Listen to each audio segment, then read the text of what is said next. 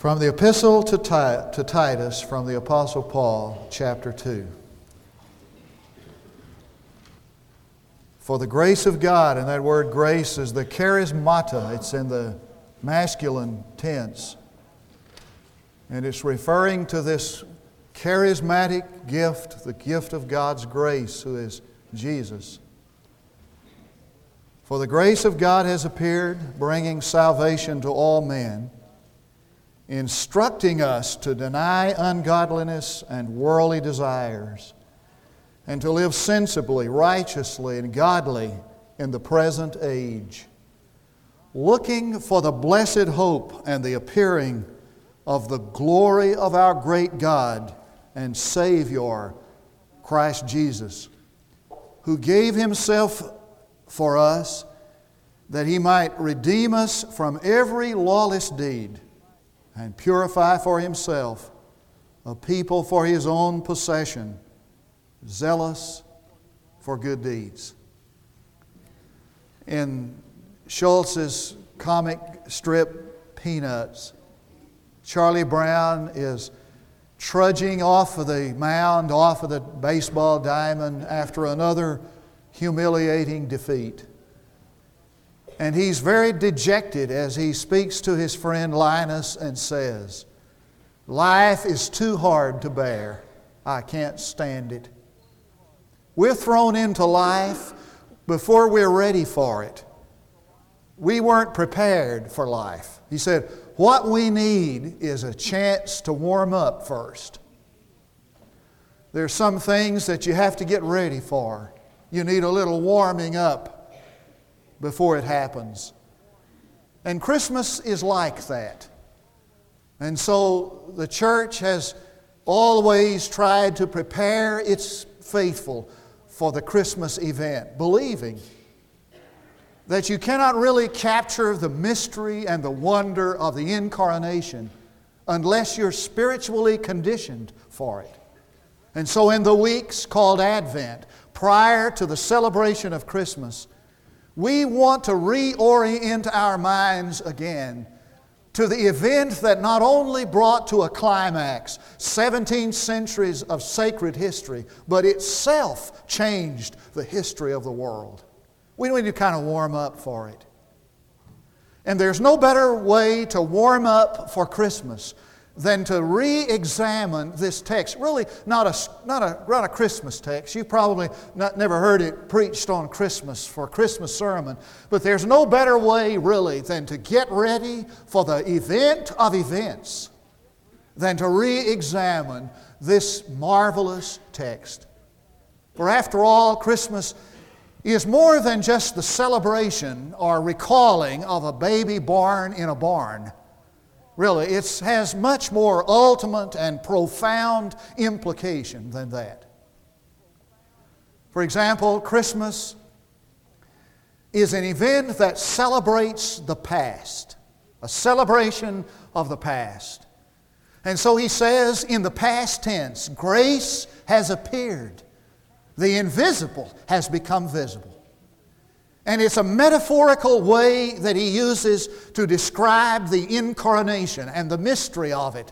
That time that the invisible God became visible man.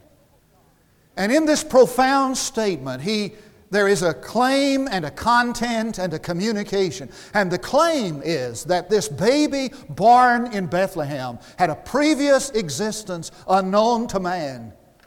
So that when they came to Bethlehem and saw this baby, they saw one who had always been. Jesus said, Before Abraham was, I am. And John declares in the prologue of his gospel what theologians call the most daring Christology in the Bible. In the beginning was the Word, and the Word was with God, and the Word was God. And in that daring Christology, he takes Jesus back past the preaching of John the Baptist and past the birth, his birth in Matthew 1, and back past the preaching of the prophets and the majesty of the throne of David and the incomparable patriarchs and the creation of the world. And he says, There never has been a time when the living Word did not exist. And he was with God. And it means face to face with. When kings came together in the ancient world, in order to be equal, they had to sit level. And so, if one was shorter than the other, they put a pillow under him. So they literally sat at the same level as the other king, eye to eye. That's where we get the phrase. They stood, they were eye to eye, you know, or something and face to face. And what he's saying is that from the very beginning, go all the way back as far as you can go in time, and there you find Jesus, co equal, face to face, on an equal standing with God. And he was God, he said. And because he didn't put the definite article before the word God, he's not just talking about identification, he's talking about essential essence. And what he's saying is this that you go all the way back as far as you can go, and you find this Jesus born in Bethlehem, co equal and co eternal with Almighty God. That's the claim. And the content is that he has appeared in grace. How did he come? He did not come in power, and he didn't come in glory. He came in grace the most popular word in the Christian vocabulary, the key word in Paul's theology, the watchword of the Protestant Reformation, and the shorthand word for God's self disclosure grace. What does it mean? It means God moving in His favor to bestow His greatest gift upon those who deserve His greatest punishment grace. A burglar forced open the door of a house. He, he thought, you know, there's nobody home here, but I'll just check for sure. He said, Anybody, anybody home? You heard this little voice, weak, faint voice, said, Jesus sees you and I see you. And he's kind of startled and he, and he said, what, What's that? And, and the little voice said again, Jesus sees you and I see you. And so he flipped on his flashlight and he caught, a, caught the glimpse of a parrot in a cage. And the parrot said, Jesus sees you and I see you. And he kind of laughed and he turned on the lights, and for the first time, he saw that Doberman sitting under the parrot's sitting under the parrot's cage, and the parrot said, Attack, Jesus, attack. now, now, now, when he came, he did not come to attack the most non-violent man who has ever lived. How silently, how silently that wondrous grace was given. And he came in grace. And that's the content of his coming. And how was that manifestation of His grace communicated? The Scripture says that it was communicated in His giving. It says that He gave Himself. He came to give Himself away. In that same Peanuts cartoon, there's Schroeder. You know him. This intellectual, piano loving guy. He was often interrupted by a dumb question by Lucy, his admirer. And one day he's playing the piano, and Lucy asks, Schroeder, what is love? And he gets up and speaks formally love, noun, to be fond of, to have a strong attraction, affection, uh, attraction, devotion to a person or thing, and sits down. And Lucy's kind of stunned by that, and she muses. On paper, he's great. Love on paper. It's easy to say, I love you. It's perhaps the easiest thing anybody can say. We say it all the time I love but the Christmas reality is not love as a principle, it's love with a face. It has hands and feet and a face. See from his head, his hands, his feet. Sorrow and love flow mingling down. Did e'er such love and sorrow meet? Our thorns compose so rich a crown? How did he communicate this love? He gave himself away. And Bennett Cerf tells about the little child who lived in a children's home. And every day she'd go down to the edge of the property, to the big iron gate that separated her from the rest of the world. And she'd stand there, this lonely little child. Can't you see her? And she'd press her face against the bars, holding on, looking at people houses and homes. And one day, this lonely child took a piece of paper and wrote a note, put it in a little envelope, and dropped it outside the gate near where a park bench had been placed. And one day, an old man came shuffling by on his morning walk, and he sat down on the park bench to rest a moment. And he saw the envelope, and he picked it up, and it read, Whoever finds this, I love you. And so every Christmas we make our way to Bethlehem again, and we find that living word written in flesh I love you, signed God. And with his finger firmly fixed upon the past, God declares the marvelous event of his love. And as one professor in Oxford put it, we have the temper to look around us and say, Look what our world has come to. And those early shepherds went bounding up the hillsides, shouting, Look what has come to our world. I say to you, Christmas declares, Look what has come to our world. It celebrates the past. But Christmas anticipates the future. Did you notice what he said in the text? He said, We look for the glory of the appearing of our great God and Savior, Jesus Christ. And he's talking about the second advent. Has it ever occurred to you that Christmas does not only point to a past event, but to a future event, when what he did at Bethlehem will be brought to its ultimate climax? For what Christmas does is to pulsate with the hope that he's coming back. And when he comes back, he'll complete what he came to do the first time. How do you anticipate the future? The economist looks into the future with fear and tells us that we're on the lip of the cup of a recession, perhaps a depression. That's scary. The politicians talk of war and tell us that war is imminent and that the clouds of war have gathered on the horizon, the likes of which we have not seen in years. A war that means bloodshed. And there are some who are saying, you know, it's not going to get any better. And parents are frightened about raising their children in a culture of sexual license and drug abuse. I was talking to somebody the other day who moved from Dallas, and I asked, Why did you move from Big D to Little D? He said, Well, we're afraid of the gang violence that's developing in the city. This is a scary world. And while we talk about the future with fear, we're building our bombs and our warheads, nuclear bombs and warheads.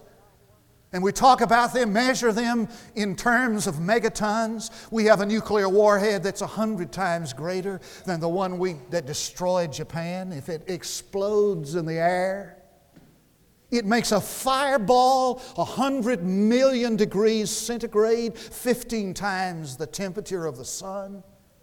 And if it's exploded over the city of Detroit, a mile and a half in the air, it will kill instantly 300,000 people. And the northeast quadrant of America becomes a nuclear wasteland. And somebody asked a little boy after seeing the movie the day after, What do you want to be uh, 10 years from now, 20 years from now? He said, Alive, if it's possible. And I saw a caption the other day in New York Magazine of a man who went behind his door and locked it. Had seven locks on the door dead bolts and sliding bolts and safety locks. And while he was locking his door by the seven bolt locks, there was this saw cutting a hole in the floor where he was standing. And the message of that caption was there is no place to escape this scary world. And these folks to whom Paul addressed this letter lived in the same terror, economic disaster. They gave up everything to follow Jesus. Political threat, war and rumors of war every day. Threat of bodily harm, of course. Psychologists have documented that there are at least 15 cases in my lifetime of people literally scared to death. Four of them children. They couldn't fight, they couldn't flee, and, and, and they weren't really injured bodily, they didn't have any physical harm, but in the stress and the anxiety of their fear, their hearts gave way. This is a scary world. It always has been that way. How do these people survive in the midst of that terror? I tell you how they survived. They survived in the in anticipation of the imminent return of the Lord. And every morning they searched the heavens for the first flaming of his advent feet. And they literally endured persecution and scorn and hatred, buoyed by the fact that their Lord was coming back to vindicate them, just as the Old Testament throbs with the hope of His first coming. The New Testament throbs with the hope of His second coming. I ask you this morning do you live in the hope? So great is your hope of His return that you've already welcomed it? Christmas not only celebrates the past and anticipates the future, Christmas consecrates the present. Now, this is what he said. He said, Grace has appeared in the past tense, and His glory will appear in the future tense. We live in that hope. In the meantime, in the interval that exists between the Advents, he's saying, Did you notice it? He said, You ought to live godly lives, pure, honest, godly lives. And the interesting thing about that construction in the Greek language is that he's not saying you ought to do this and you ought to be ashamed if you don't. The, con- the, the construction in the Greek is such that he's saying, in essence, there's no reason why you can't. And there's no excuse why you don't. You have the ability, saying, the potential, the power to live a godly life in the interval, in this present age, he called it. You have the power to live just like Jesus. In fact, Martin Luther said every believer ought to be Jesus to his neighbor. Now, how is it possible that a man or a woman or a child can live just like Jesus in this godless age? The answer is because Jesus is still here. E. Stanley Jones tells about the day that Gandhi was assassinated. He said the whole nation was plunged into mourning and the news and the radio stations took up the mourning, and people would get on the, new, on the radio station and they'd eulogize Gandhi. He said, One day I was listening to the radio, and this Hindu poet by the name of Naidu, famous in, it, in India, got on the news on the radio and was eulogizing Gandhi, wailing in her sorrow. And this is what she said Oh, Bapu, oh, little man, please come back. For we are orphaned without you. Please come back to lead us. And said, E. Stanley Jones, I turned off my radio and I thought to myself, we're not orphaned and we are not without leader. For when the Almighty God who came in flesh ascended to glory, did Jesus he sent the other Jesus to indwell us. And I remember the words of Ian Bale when he said, It becomes a weary business to constantly strain our eyes to the past, to try as best we can to find some heroic figure we want to imagine as vividly as possible. What we need, he said, is God here and now. I have good news for you, folks. God is here and now. And this and the, and the good news of the gospel is is that even though you were not there when he walked on this earth, that's not necessary. He still does. And to those people who offer their lives to him and make themselves available to him, he indwells. He does indwell. And I read about this young doctor who was plunged into depression and he couldn't eat and he couldn't sleep and he wouldn't smile. And one day his wife said to him, it was Christmas. She said, Honey, I got to go do some Christmas shopping. Why don't you go with me and get out of the house? It'll do you some good. She said, I'm going to be down by the church building. Why don't you go in the church building and just, you know, maybe some prayer and meditation will make you feel better. He didn't know that she had already prearranged to have one of the actors of the, of the city theater to come and stand in the triforium and with eloquent voice give the Christmas story again. And so he did. And he sat there in that church building for a moment and he was meditating, and all of a sudden he heard this voice, so beautiful and so eloquent, begin to tell the story again. In the beginning was the Word, and the Word was with God, and the Word was God, and the Word became flesh and dwelt among us. And all of a sudden, something happened inside of him, something warm and wonderful. And he bounded out of the church building, and he couldn't wait to tell his wife he was healed. He was, he was made new, he was made whole again. And he found his wife and he embraced her. You can't imagine what happened to me in the church building. And he told a story. And through her tears, she opened up that little piece of paper that she just received from that actor, apologizing. I won't be able to come and do what you've asked in the triforium of your church. You say, oh, it's just a story, just a myth. All, you know, Christmas time, those stories pop up all the time. Maybe so. But the reality is just the same that something happens in a person's life when he makes himself available to the living God. Something wonderful, something new. And so, Augustine, who literally changed the theology of the world, was a radical, revolutionary, rebellious man, consorting with prostitutes. And one day he went into a garden, picked up a Bible, and all of a sudden, the God of those pages stepped out of that book and into his life.